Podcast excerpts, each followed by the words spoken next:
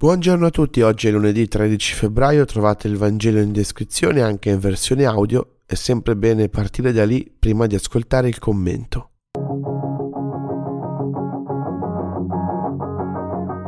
I farisei chiedono un segno, non vogliono ascoltare le sue parole, meditarle, rifletterci.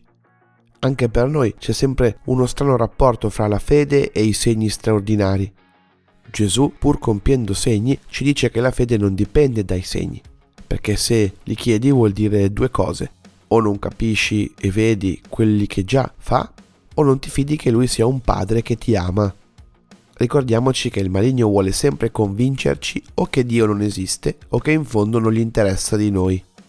Invece di ascoltare il segno della parola, il segno della comunità, il segno dei sacramenti, dice un commentatore, corriamo dietro a presunti miracoli e apparizioni.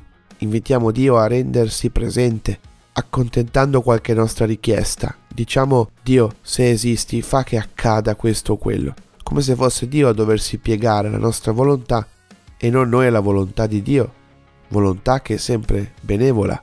Oggi non facciamo lo stesso errore guardiamo i tanti segni che già ci sono, che già il Signore fa sparsi lungo la giornata, quelli che il Signore ci dona per accorgerci della sua presenza, di quanto siamo amati, di quanto possiamo amare. Anche solo il tabernacolo, in ogni chiesa, cui possiamo fermarci a fare una preghiera, è un immenso miracolo della sua presenza, del suo amore e dell'amore che possiamo per gli altri.